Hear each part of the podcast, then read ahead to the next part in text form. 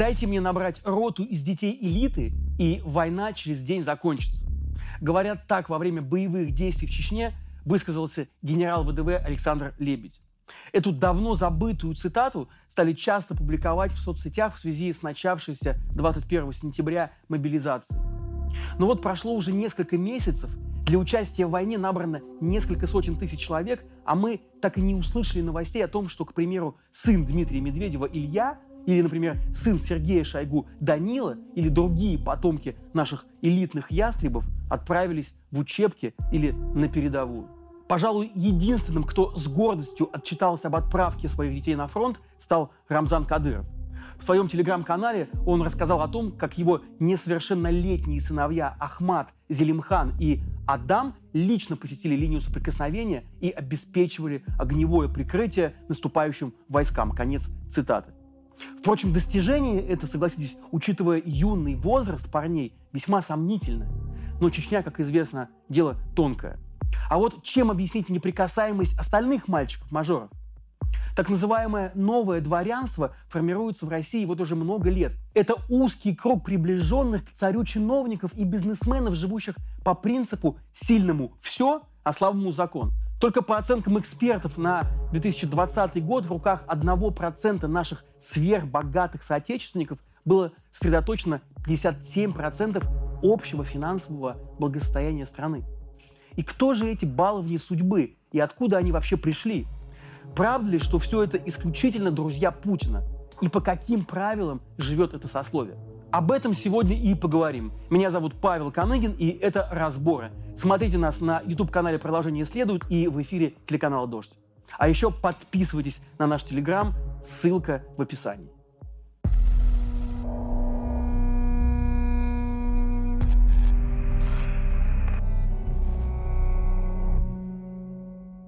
Помните, был такой анекдот. Сын полковника спрашивает отца, «Папа, а я буду майором?» «Будешь, сынок». «А полковником, как ты?» «Тоже будешь». «А генералом буду?» «Нет». Почему? Потому что у генерала тоже есть сын. Непотизм, а проще говоря, кумовство существовало едва ли не со времен первобытного строя. Накапливая власть и богатство в течение жизни, сильные миры всего веками старались передать все это своим детям. Так во всех странах и культурах формировался класс придворной знати, то есть дворянство.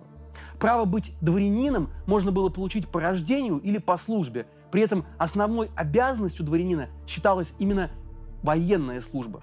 Получив известие о начале боевых действий, дворянин должен был явиться сам или отправить своих сыновей на линию боевого соприкосновения конно, людно и оружно, то есть при полном обмундировании и в сопровождении частично мобилизованных холопов. За это вассал получал от сюзерена право владеть землей и пользоваться ее богатствами. В России такая прослойка тоже была. Поначалу она оформилась в боярство, потом в дворянство со всеми его сословными привилегиями. Но Октябрьский переворот 1917 года и пришедшая за ним диктатура пролетариата, казалось бы, завершили эпоху дворянства в нашей стране. Десятки титулованных фамилий или сгинули в огне красного террора, или эмигрировали. Лишь немногим удалось адаптироваться, как, к примеру, это сумел сделать граф Алексей Толстой, который и при новой власти построил блестящую литературную карьеру и даже удостоился трех сталинских премий и не попал под каток репрессий.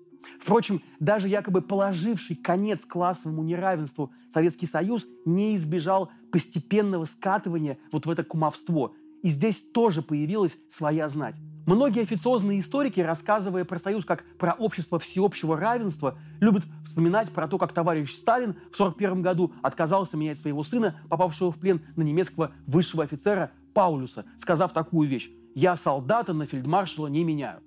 Но почему-то они забывают, что другим высшим советским госслужащим никакая идеология не мешала извлекать выгоды из своего положения. Их дети без всяких конкурсов поступали в лучшие университеты.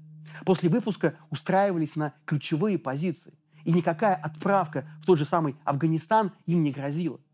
Такое неравенство впоследствии и стало одной из причин того, почему Союз распался.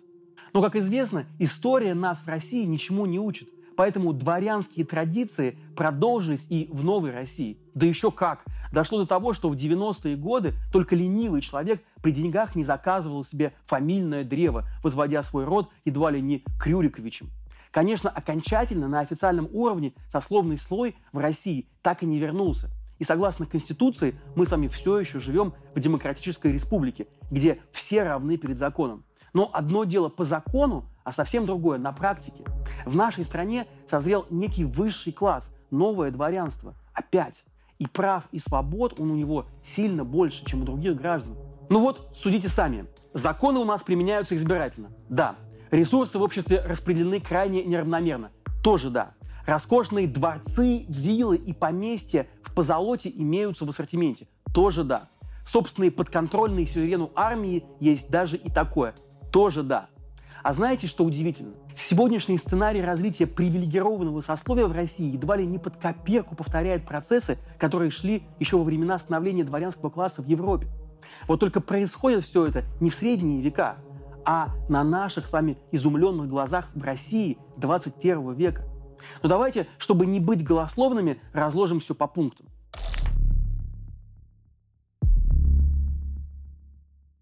Именно с рассаживания Владимиром Путиным доверенных лиц по ключевым постам и началось одворянивание новых российских элит.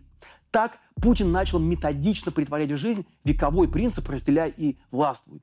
Первым делом он сделал своей личной вотчиной главное национальное достояние страны, то есть «Газпром», вежливо заменив бывшего главу компании Рема Вяхерева на своего ставленника Алексея Миллера – а, например, главу Совета директоров Виктора Черномырдина на никому неизвестного тогда питерского юриста Дмитрия Медведева.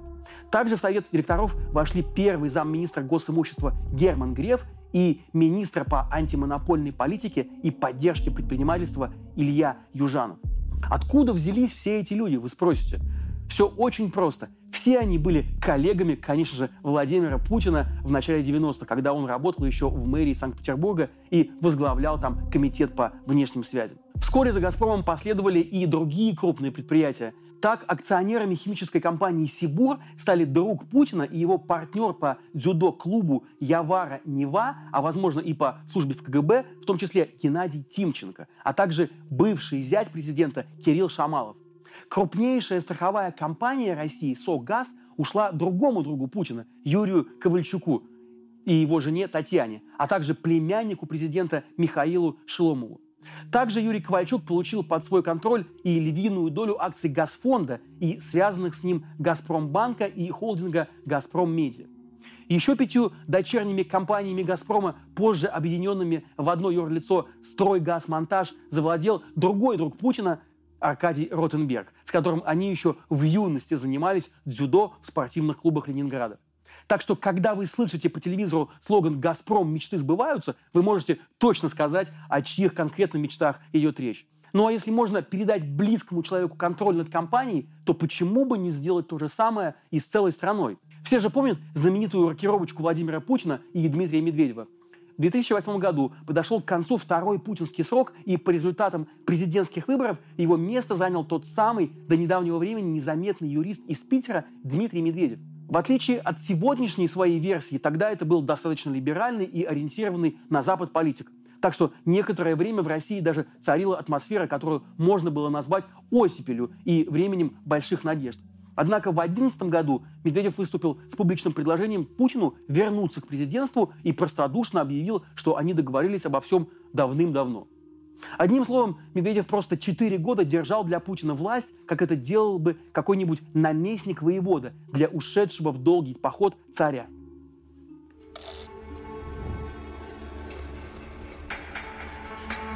Когда столько власти и влияния перепадает друзьям, то чего уж говорить про детей – еще одна неотъемлемая характеристика дворянства – это передача вотчины по наследству уже давно стала золотым стандартом кадровой политики многих предприятий и государственных органов нашей страны.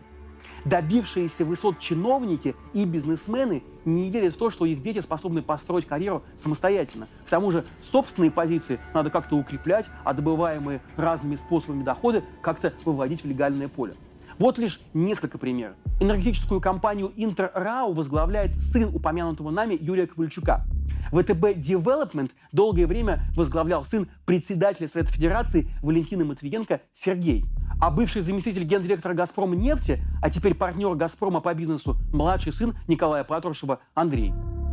Совладелец компании «Газпром Бурение» – сын Аркадия Ротенберга Игорь. Зять бывшего премьер-министра Виктора Зубкова Анатолий Сердюков руководил Федеральной налоговой службой, а потом Министерством обороны, впоследствии став фигурантом крупного коррупционного скандала о многомиллиардных хищениях. Но, пожалуй, самым ярким наследником России на данный момент можно назвать Дмитрия Патрушева, старшего сына главы Совета Безопасности Николая Патрушева. По указу Путина с 2018 года Дмитрий Николаевич занимает должность министра сельского хозяйства России, а во многих СМИ его открыто называют наиболее вероятным даже преемником самого Путина. На всякий случай напомню, что де юре должность президента вообще-то считается у нас еще выборной, и подобные прогнозы в серьезном тоне лишний раз подтверждают, что мы сами живем при сословной монархии.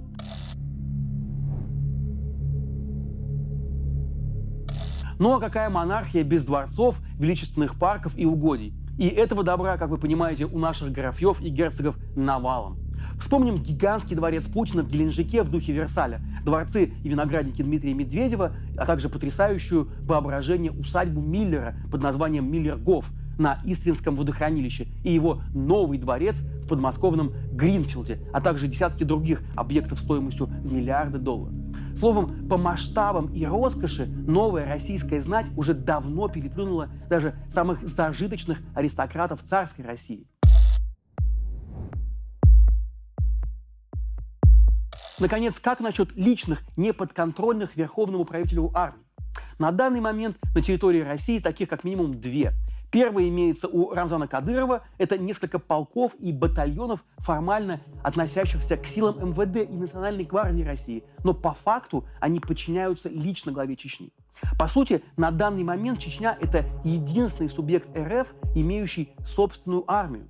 Помимо живой силы, кадыровцы имеют доступ к новейшей боевой технике Нацгвардии, например, бронетранспортерам и боевым машинам пехоты, хотя и не имеют тяжелых вооружений и авиации. По заявлению самого Кадырова, порядка 10 тысяч бойцов сейчас выполняют боевые задачи на территории Украины, а еще 70 тысяч готовы присоединиться к ним в любой момент. Вторая боевая сила – это ЧВК «Вагнер», негосударственное вооруженное формирование с неясным правовым статусом, подконтрольное российскому предпринимателю и бывшему повару Путина Евгению Пригожину. По сути, это наемники, которые за последние 8 лет выполняли различные боевые задачи в пользу российского государства в конфликтах на территории и Украины, и Сирии, Ливии, ЦАР и других стран. На данный момент Численность бойцов ЧВК «Вагнер», по некоторым данным, может составлять больше 8 тысяч человек. Благодаря поддержке российского руководства эти подразделения имеют даже доступ к тяжелому вооружению и возможность взаимодействовать с регулярными российскими войсками. Если раньше представители российской власти и сам Пригожин всячески открещивались от своей причастности к данной кампании, то в 2022 году произошел коллективный, скажем так, камин-аут. В октябре 22 года Пригожин через свою пресс-службу подтвердил открытие ЧВК «Вагнер-центра» в Санкт-Петербурге по адресу Зольная улица, дом 15.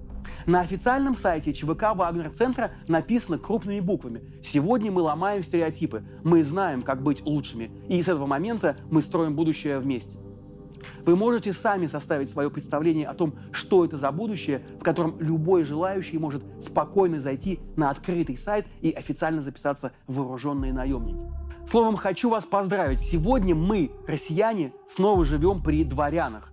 Притом даже при феодальных дворянах. Что из этого вытекает? Во-первых, если они дворяне, то нам чисто логически отводится роль холопов. Соглашаться и принимать свою судьбу, как это делало 90% населения нашей страны еще при самодержавии, решать только нам. Во-вторых, говорят, история повторяется. Один раз в виде трагедии, второй раз в виде фарса. Учитывая то количество диких по своей абсурдности новостей, что сваливаются нам на голову каждый день, очередной переворот истории не за горами. И нам всем стоит к нему готовиться, кто как умеет. Продолжение следует.